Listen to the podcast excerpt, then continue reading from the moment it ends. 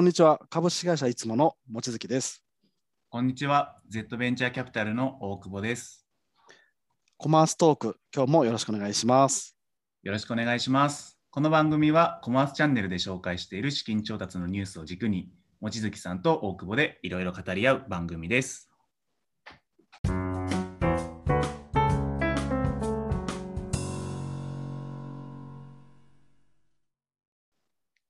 はい、今回も望月さんが気になった5社をピックアップして、それぞれ雑談していきたいと思います。はーい。じゃあ、まずははい、1社目。1社目。えっ、とですね、コマースチャルで出た現場ですね。ものづくり支援プラットフォームの現場はい、がめっちゃ気になりました。ありがとうございます。ちょっはいと簡単にご紹介させていただくと、2017年に米国で設立された会社で、今回シリーズ A で11 million の調達をしております。事業内容としましては、ものづくりを支援するプラットフォームを提供しています。で具体的には工場であったり、製品デザイナー、エンジニア、物流網など、ものづくりを成功させるのに必要なインフラおよび人材っていうのをすべてネットワークしておりまして、それをものづくりをしたい起業家、クリエイターに提供するといったビジネスをしております。はい。あれですよね、前回にあのピエトラでしたっけ、同じ類似の紹介もありましたけど、なんかこれからものを作っていくプラットフォームとか、うんうんそこで作りたい人めちゃくちゃ増えてるんで、はい。いいなと思って、まあ、日本でもちょっとやってるとこありますけどね、この,、まあ、この規模でちょっとやってるとこないですけど、はい。はい。結構ここ面白いな、そその前回のそのピエトラもあったと思うんですけれども、うん、よりなんか製品デザイナーとか、うなんかん、より工業デザインとかにも踏み込んだ専門家を揃えているっていうところがうん、非常に特徴的だなと。そうですね、なんかホームページも現場のやつ見ると、結構本気な製品開発っぽいですよね。本気の、本気な感じで、試しにその作り方のステップとしては、こうカテゴリーとか選択しつつ、どういう商品作りたいかっていうのをアンケートで書いていくような形になっているんですが、うん。非常に細かいこのアンケートになっていて、うん。でそれを答えた後に、まあ、専門家の人と相談しながらがっつり作っていくっていうようなうん。形になっているようなので、うん、なんかこう面白いですよね。なんかあれですよね、あのなんかブログというか、ガイドコンテンツみたいなのがホームページの中にあって、はい。あのペット用品の作り方とか、うんうんうんうん。なんかメガネの作り方みたいな、ちゃんとこう、作る時の注意点とか、はい業者の選び方みたいなコンテンツもあって、はい確かに私たちの会社もそうし、私たちのクライアントもそうなんですけど、物を作るときに、結局その作ってくれる会社探すとか、はい。作る時の注意点とかが全然分かんないっていうのもありますし、うんあとなんか見てる、ちゃんとその間間で結構この現場さんが間に入って品質管理とかするみたいですね。うんうんうんうんだから一回上がってきたサンプルもちゃんとチェックしてくれるとか。うんうん確かに。ちなみにこのなんか日本の D2C とかだと、うん。まあ、どういう製造の選択肢っていうのがあって、割合で実際製造をしているようなイメージそうですね。大体多いのが、あの日本の国内 OEM とかで作っはい。てもらうパターンもありますし、OEM って言っても結構いろいろあって、あのうん。中身一緒でパッケージだけ変えてるだけとか、デザインだけ変えてるパターンが多いのと、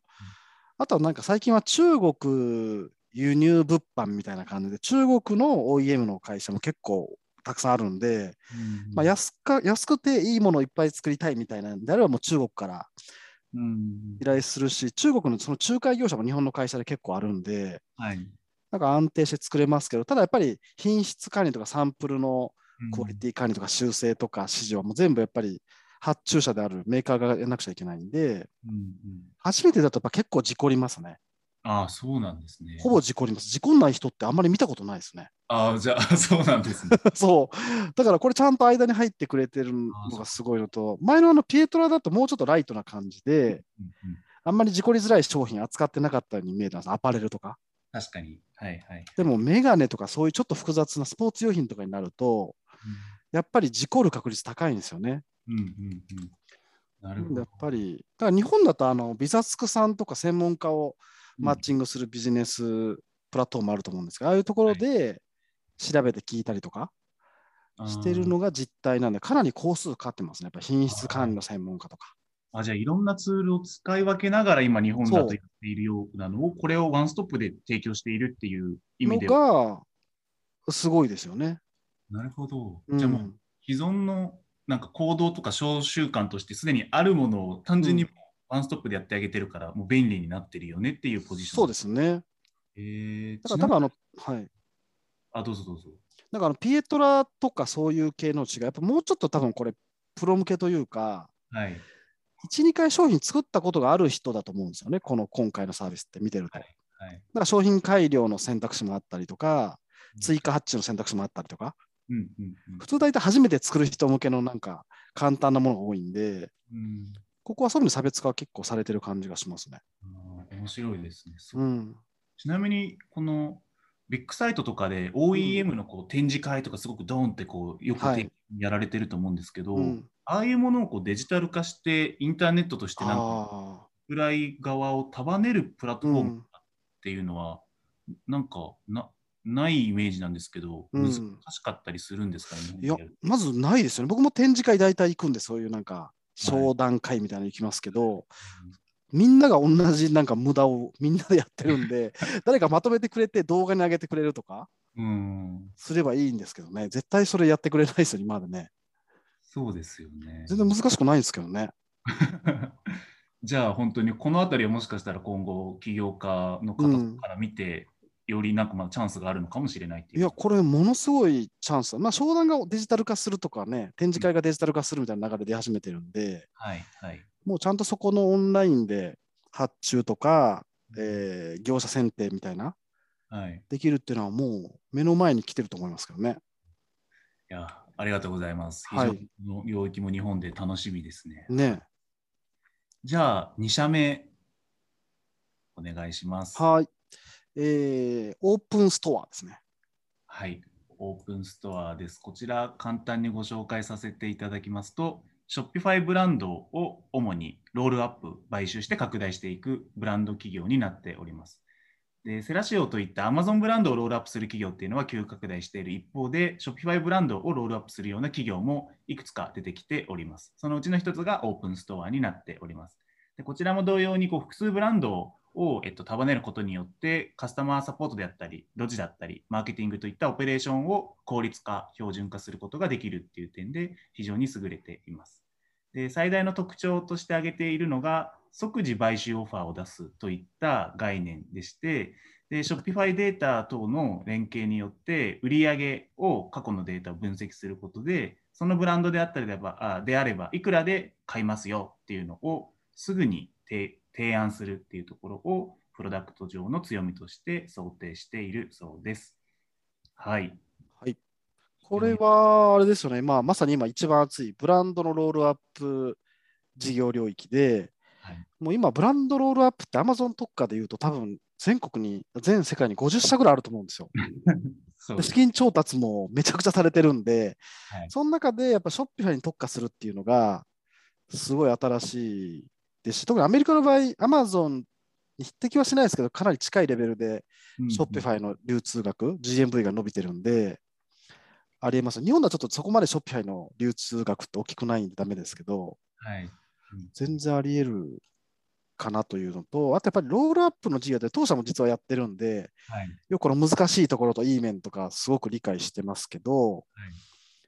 やっぱりこのその企業の値付けというか、その譲渡金額、売却金額を決めるっていうのがやっぱりすごい難しいんですよね。うん。それを多分この、えーオープンストアさんは、まあ、こう計算式をちゃんと入れて、まあ、すぐ即時オファーするみたいな。っはい。はい。はい。ていうのがめちゃくちゃ多分データ的な価値があるうん。ですよね。だから当社の場合もやっぱり EC とか、日本でいうと楽天、アマゾン、自社 EC って3つあって、自社 EC の中にも Shopify ベースいろいろありますけど、はい。やっぱりそのデータをどう読むかみたいなところの知見が、まあ、このオープンストアさんにあるから、多分高すぎず安すぎず買えるんだと思いますね。うんこれやっぱりその金額提示するの難しいって話だったと思うんですけど、はい。水木さんも、まあ、たくさんの会社見られてますけど、結構、なんだろう、まあ、む難しいというか、テクノロジー化できるものなんねあのー基本できると思って、まあ、当社の場合、すでにもう1万件以上、はい。EC の財務とか売上を見てるんで、大体まあなんかこう、商材と今の売上規模とか、広告の使い加減を見れば、この先の事業予測って結構しやすいんですけど、はい。なので、そのロールアップだけとか、買収だけ専門にやってる会社がそこまで数字見れるのかっていう話も、なんか疑問はちょっとありつつ、あとやっぱり、り買収したと伸ばすことが大事なんで、うんうん伸ばすケイパビリティがあるかどうかっていうのがポイントなんで、まあ、このオープンストアさんが買った後どうするかちょっと分かんないですけど、はい。そこはすごい気になるのと、あとここが多分面白いのは、もともとあのオープンドアっていうアメリカでユニコーンになってる中古不動産物件はい。の売買の即時決定の多分プラットフォームやってるんで、はい。そこのノウハウが生きてるんだと思うんですよね。うんうんうん。い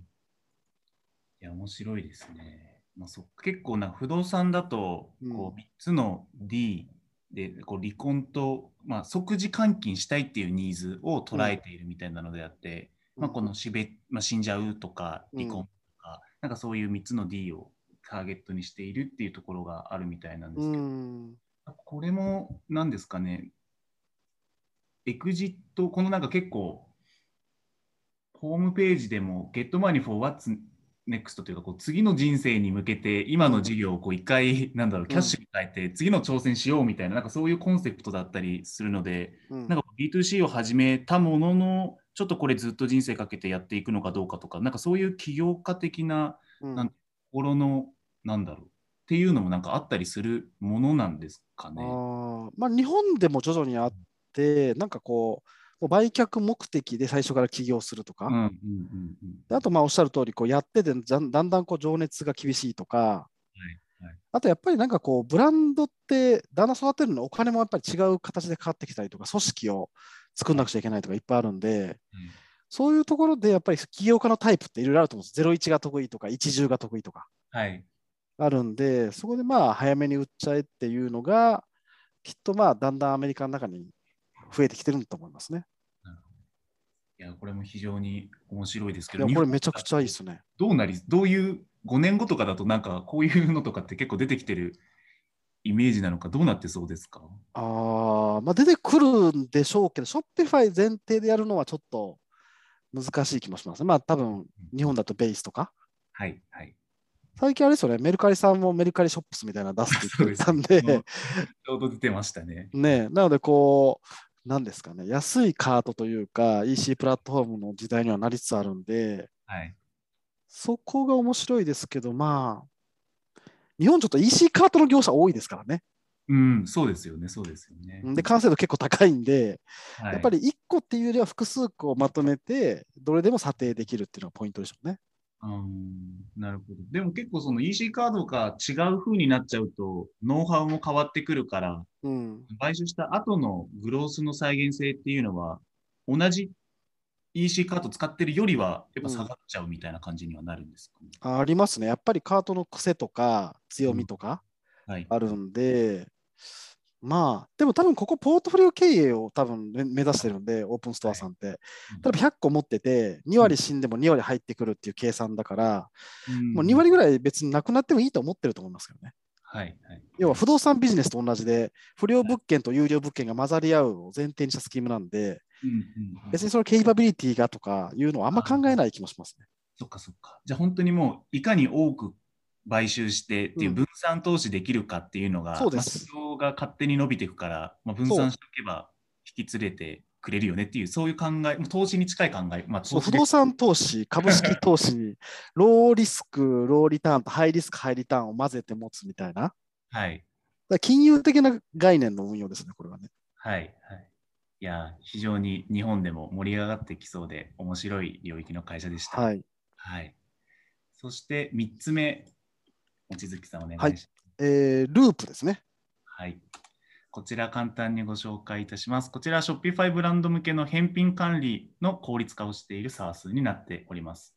でコンセプトとしてはこう買い物と同様の UX で返品、交換体験を提供するということを挙げています。で実際このサイトを見てみると、ユーザーはこの返品交換をこの EC サイト上からできて、でしかもお買い物をするときのあのカートとかでこう入れて購入するようなあの UX と近いような形で自分が買ったものの中から返品するものと交換するものっていうのをこう簡単に選択しながら進められるっていう点で、非常にこう返品交換っていうところの UX を、えっとまあ、向上させるようなプロダクトを提供しております。うん、で実際、その返品交換領域は Shopify がリターンマジックを買収していたり、後払い決済のアファームがリターンリーを買収していたり、PayPal がハッピーリターンズを買収していたりと、非常に購入後の体験っていうのが、えっとまあ、注目されている領域なのかなっていうのが昨今いろいろ見ていて思っておりますが、いかがですか、この返品あ、購入後の体験っていうとうん。でもそうですよね、あのなんか返品って、おそらく文脈的にアパレルとかでこう不良品とか、まあ、そういう廃棄ロスみたいな、はい、ところも減らしていこうねとかって話もあります。特に Amazon の体験レベルがまず高いんで、うん、Amazon スタンダードに合わせるっていうと、自社 EC でどうしても遅れがちというか、はい、なってるんで、やっぱ Amazon レベルに上げていくっていうのが、どの EC もまあ考えると思うんですね。はい、で1個やっぱ Amazon の返品の UX すごいんで、うん、まさになんかそこに合わせるという意味合いでもあるし、あとはまあさっきの環境配慮問題もありますし、あとまあこれもうまいのはやっぱりマーケティングのコンバージョンにも使えるんで、返品形で交換させたりとか、うん、クーポンに切り替えたりとか、別の商品も一緒に売るみたいなことができるんで、まあ、事業者、EC 事業者的にはすごい願ったり叶ったりですよね。そうですよね。実際この返品よりも交換の方がコスト削減的には10倍ぐらいいいみたいなデータもあるようなので、うん、彼らのプロダクトもできるだけ交換を促すような UX になっているっていうのも非常に特徴ですが、あんまりなんか個人的なお買い物体験で日本で交換ってやったことないなみたいな、サイズがちょっとずれてても交換ってあまり EC 上でやった経験ないなと思うんです日本ってまだそういうないあるものなのか？なでも ZOZO とかで買うと、あ,、はい、あの大体返品交換ってされるんで、うん、できるんで、はい、返品ですけどね、返品返金みたいな、うんうんうん、交換までするかっていうのもまああるのかな、あんまりヘビーに買ってる人は返品交換スムーズにやるんでしょうね。うんあ、あとなんあとなんかあれじゃないですか、メルカリに売っちゃうっていう。あそうもうある種こうダメだった時の履き先というか売り先があるんで、うんうん、日本だとメルカリにさばく人多いんじゃないですか、実際。うん、確かに。なんか未着用とか着てすぐとか使ってすぐだったら、はい、すぐ売っちゃえばそんなかかあの値段も下がらないしみたいな。はい、はい。いや面白いですね。で、このこの会社は他のシステムとの連携も非常になんか充実しているようで、うん、本当になんかこのモジュールだけ、まあ、既存の 3PL のシステムとか、マーケティングのこうシステムとかを使いながら、うん、このモジュールだけをこうシームレスに導入して返品交換の UX を高められるっていうのは非常にこう安なんだろうな確かになんかこう日本もそうなんですけど受注管理システムにつなぐのかカートにつなぐのか、うん、WMS につなぐのかとか、うん、API のつなぎ先って結構複雑なんですよ意外と。はい。なので多分この会社の優位性は多分いろんなところに API でつなぎ込める、はいテクノロジーのベースが高いってことがあると。そうしないと、各社それぞれのデータのつなぎ込みって複雑なんで、はいまあ、それがすごい優位性があるんでしょうね。そういう意味で言うと、やっぱ Shopify に絞ってるってなると、人気のアプリとかももう特定というか限定されるから、うんうん、非常にそういうなんだモジュールだけをどんどんアップデートしていくっていうのが、うん、やりやすい仕組みにそもそも Shopify エコシステムがなってるっていうのはすごい。いすごいですよね。そうですよね。普通の日本、うん、あどうぞだから日本でやろうとすると、カートが分散してる問題に突き当たるんで、はい、そこが一個、このビジネスの日本展開での難しさですよね。うん、そういうことですよね。うん、なるほど。いや、面白いですね。あと、なんか先ほど望月さんもおっしゃってたように、アマゾンスタンダードを民主化するみたいなのは、非常に B2B サース系の会社も多い気がしていて、こうまあ 3PL みたいなこの、F まあ、Amazon でいうと FBA のような翌日配送みたいなのもこう 3PL 業者がたくさんスタートアップ出てきていて、まあ、Amazon レベルの配送を実現するであるとか、うん、あとワンクリック決済の会社とかも Amazon もワンクリック決済非常にユーザーとしてあそうですね。あれのなんかファストとかボルトっていう、うん、この Amazon のワンクリックを民主化するみたいなところも大型調達していたりと、非常にこのアマゾンレベルのサービスの民主化っていうのは、うん、なんだろう、大きなトレンドになっていうふうに。だから逆に言うと、アマゾンがやってて、他の自社 EC とかやってないの見つけ出して、そのままキー出して、まあ、アプリなのかプラグインか分かんないですけど、入れるっていうのは正しいんでしょうね。おっしゃる通りですね。あいやまだまだ まだこまだこの領域もありそうっていう。ありそうですよね いや、楽しみな領域ですね、こちら。あ、はい。で、4つ目、じゃあいきますかね。はい。4つ目が、えー、GoPuff ですね。はい。よく出てきますけど。よく出てきますね。こちらはいわゆるダークストアと呼ばれる業態の最大手のサービスになっていて、今回バリュエーションが15 billion なので、1.5兆円ぐらいのバリュエーションで1000億円程度調達しているような会社になっております。でいわゆるダークストアっていうのは何かって言いますと、えっと、小型の倉庫を都市部に保有して、その倉庫の周囲2、3キロとかに対して30分で配送するというインスタントショッピングと言われる、もうすぐ届けますよっていうような事業を展開しております。で仕入れから配送までも垂直統合で自分たちで全部内製化していることで、データドリブンな MD や UX 設計がすることができるっていうのが非常に大きな特徴になってます。で大体商品数でいうと2000から2500程度なので、日本のコンビニと同じぐらいの商品の幅でやっておりますと。はい、こちらも非常に日本でもそうですね、先先今月ですね、7月に Z ホールディングスも出前館とアスクルと、あと、どこだっけ、が連携して、あうの、ん。食事配送サービスっていうありのをましたよね。で始めるっていうリリースが出たので、日本でも非常に注目されている領域なのかなとうん。思いましたね。はい、どうですか？ウーバーイーツもあれですよ、同じような類似の、もともと飲食だけだったのが、うん。そういうコンビニの商品とかはい。運んだりする流れもあるので、やっぱりこの、特にグローサリーですよね。食品関連とか、日用品関連はい。が、やっぱりなんかこう、お店にわざわざ行くめんどくささとか UX が悪さを解決するっていう、なんか配送というよりも、本当にグローサリーをいかにスストレスなく届けるかみたいな。はいはい。ただ日本だとやっぱそこがコンビニのこんだけ伸びた一個の理由でもあるんで、はい。ライバルはもう確実にコンビニですよね。うんうんうん。そうですなのね。で、ただまあコンビニで買うか、100、200円ぐらい配送費を払って届けてもらうかっていうせめぎ合いですよね。うんうんうんうん。いや、そうですよね。結構その、うんおっしゃってたように、あのまヨーロッパでもゴリラスっていうところが創業1、2年ぐらいでユニコーンになってるんですけど、まあ、うんコンセプトがファスター残留っていう、あなたがコンビニに買いに行くよりも早いですよっていうところをやっぱ売りにして。なので、まあ、ドイツもそのベルリンとかだと、まあ、日本でいうコンビニのようなところが結構あるみたいなんですが、うんそれでも非常にこう、なんていうか、注目されているっていう点においては、日本でも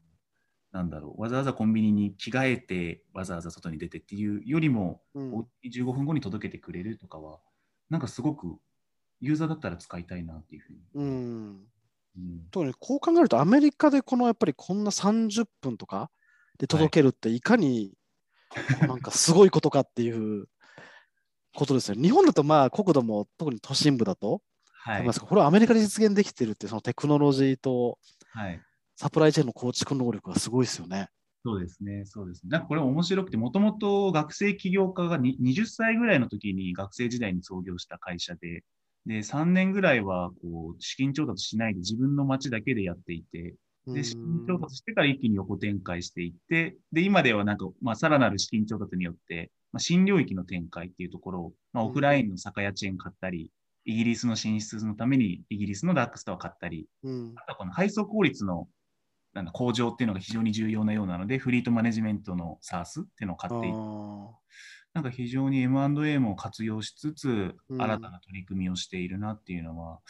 思っていますね。ーうんうんローカルでやってそこからここまで来るってすごいですよね。ちょうどすごいですなんか、私の本でもこれ結構前に、こういうダークストアが広がるよって見たまさにここがこんなにでかくなるんですもんね。面白いですね。なんかその一方で、この結構開示されている情報だと、1年間の売り上げが1000億、まあ、1 billion ドルみたいな情報もあったりして、うん。1 1000億の GMV でバリュエーションがこう1.5兆っていうと、結構マルチプルで言うと15倍とかついてて、うん。普通の EC 企業のマルチプル、GMV マルチプルよりもだいぶこう、なんだろう、つうんついてるなっていう印象はうん。ましたね。うん。それが伸びしろがあるってことでしょ伸びしろがあるっていうところで、うか。めちゃくちゃ期待されてるんだろうなって思いました。うん。はい、うんじゃあ、最後5社目いきますかね。はい。最後が、えーインパクトですね。はい。インパクト、簡単にご紹介させていただきます。インパクトは、インフルエンサーに、まあ、と特化した、まあ、アフィリエイトサービスプラットフォームのようなものになっております。で、インパクトの会社のご説明としましては、2008年に創業された、まあ、結構昔からある会社で、結構長いですよね。シャレ長ね。うん、150 million 調達しているような会社になっております。でまたもともと長い時代やっていたので、日本でいうまあ ASP と同じような立ち位置なんだとは思うんですが、うん昨今まあ SNS メディアとインフルエンサー領域の成長に根ざす形で、まあインパクトもこう急成長しているっていうところで、うまくこの SNS であったり、インフルエンサーといった経済圏に乗る形で成長できているっていうのが非常に面白いと思いました。うんで結構そのインフルエンサーとか SNS メディアっていうところでタッチポイントが分散していることもあってメーカーとか、まあ、インフ広告を使う側からすると、えっと、補足するトラッキングするのが難しくなっているっていう課題に対してワンストップで、えー可視化できるっていうのも非常に価値があるとのことでした。はい、どうですか？ASP のこう再構築というか、まあ、うん SNS っていうタッチポイントに移ったことによるうん。このアフィリエイトサービスプロバイダーのなんか新しい形っていうのって何か考えとかあったありします？そうですね。まあ、アフィリエイトってなんか常にこう、いい時と悪い時があって、まあ、日本で言うと SEO とかはい。ブログがめちゃくちゃ伸びた時に、みんなこう、アフィリエイトやって増えてて、で、まあ、広告があったらまたそのアフィリエイト広告が増えてみたいなって、まあ、うん。また SNS に来てるっていうのもあって、であとあれですよね、やっぱりこう、本当に SNS でマネタイズできる環境がすごい容易にできてきたんで、やっぱ SEO とかブログ書くって結構まあスペシャリティいるんで、なんか気軽に Twitter も Instagram も TikTok も上げれて紹介できるんで、やっぱそういう意味で言うと敷居がすごい下がってるはい。のがあるので、もっと、まあ、よく言われますけど、こう発信者が増えて、マネタイズポイントが必要になってくるんで、いいですよね。まあ、そうですよ。なんかすごく簡単、例えばなんか望月さんの本を僕が紹介して、ですごく給で買われたら僕にのお小遣いが入るみたいなのをこううん簡単に実現できる世界そうみたいな、ですよね。そういうことですもんね。実はこれもだから Amazon スタンド、Amazon さんも、はいあの昔しなかった、今、Amazon さんのしなんか自分が見つけた商品のリン共有リンクボタンって、アフィリエイトつけるかつけないかみたいな、はい。簡単に容易につくようになったんですけど、これも、もう誰でも Amazon の商品を紹介して、まあ、小さな金額稼げるみたいなところもあるんで、うん、Amazon がやってることの置き換えみたいな風にも言えますね。ああ、これもまた Amazon 結局、いや、すごいですね。まあ確かに、まあ、Amazon もそうですけど、まあ、今後、各種 SNS もこういうプロダクトは絶対作ってきますもんね。このそうですよね。TikTok にしても、うん、Instagram にしても。最近だからあのなんかクリエイターエコノミーみたいな。で最近あの検討者からも本が出てますけど。はい。やっぱりもっとこのクリエイターエコノミーの時代が来てだから個人がどれだけ稼げるかとか逆に大手はそういう個人の力を借りないとダメだよみたいな。はい。ところにあってなんかこのクリエイターエコノミー協会も確かできたんで、うんうんうん。まあ、決済もそうだしカートも物流もさっきの商品もそうだしアフィリエイトもそうですしはい。この個人にフォーカスしたビジネスはもっとあると思うんですよね。うんうんうんなるほど。じゃあ結構その D2C のコンサルとかされている中でも、うん、クリエイターエコノミーというかインフルエンサーを活用した取り組みっていうのは、こう年々増えてきているような感じなんですもう年々増えてますし、か、はい逆に結構最近、当社もそうなんですけど、こうベンチャーキャピタル事業とか、ブランドのその、さっきあのロールアップ事業やってると、いろんな企業からこうオファーが、まあ、出資してくださいとか、はい。譲渡したいですって来るんですけど、ものすごく結構な事業規模でやってる個人のアパレルブランドとか、うんうん。ありますもんね。利益ももう相当出てますけど、うんうんうん。だからそういう意味で言うと、なんか個人で本当に稼げて、まあ、年齢も結構学生さんだったりとか、はい学生一出て社会人1年目みたいな方で、それぐらいの事業規模を普通に実現できてるんですよ。うんうんで、本業は別にインスタグラムで、今まであのアフィリエイトとかやってましたよとか、いらっしゃるんで、このアフィリエイトの先は多分それ自分たちでブランドを持ってやっていくとか、うんあとまあ大手さんがきっとそういうインフルエンサーとかブランドを買収して、はいさらにまあ、10はそこで、01はそこでお願いしてるけど、1から100を大手がやるみたいな、はいはい。なってくると思いますよね。あーいやでも本当になんか全ての話がつながってますけど、これもピエトラみたいなあの 個人が簡単にブランド作れるとかになると、うん。ますますそういうブランドの数も増えてきて、うん。で、そのブランドを、まあ、100にするときに MA でエクジットするみたいな、そうういうん。なんか EC 全体のエコシステムっていうのが、うん。こうクリエイターに行けば行くほど、こう、なんていうか、そうですよね。していくような感じになってきそうです。うん、だからなんか新しい事業モデルに徐々に EC がなりつつあって、はい。でなんかそういうクリエイターエコノミーっていう中で、どの事業がどうなるかっていうのを見ていくと、今の今説明ししてたやつ、もう大体なんか関連してるんで、うんうんクリエイターエコノミーっていうのがなんか EC の中で実は非常に重要なポジションになってくると思うんですね。はいはいはい。いやー、よくわかりました。もう起業するなら、クリエイターエコノミー ×EC ということですね。そうですね。まとめると。いやでも熱いマーケットだと思うんですね。はい。ありがとうございます。今回も5社、いろいろ雑談させていただきました。はい。お送りしてきましたコマーストーク、そろそろお時間です。望月さん、いかがでしたでしょうか？はい、えー今回はですね、やっぱりあのクリエイターエコノミーと Amazon スタンダードに集約されるビジネスがやっぱり今は厚くて、資金調達もその周辺が多いなという印象なので、あの日本でもこういうプレイヤーが出てくるとめちゃめちゃ面白いなと思いました。ありがとうございます。今回ご紹介したニュースは概要欄にリンクとしてまとめております。もし気に入ってくださった方はぜひ、ポッドキャスト、Spotify でフォローお願いします。それではまた次回。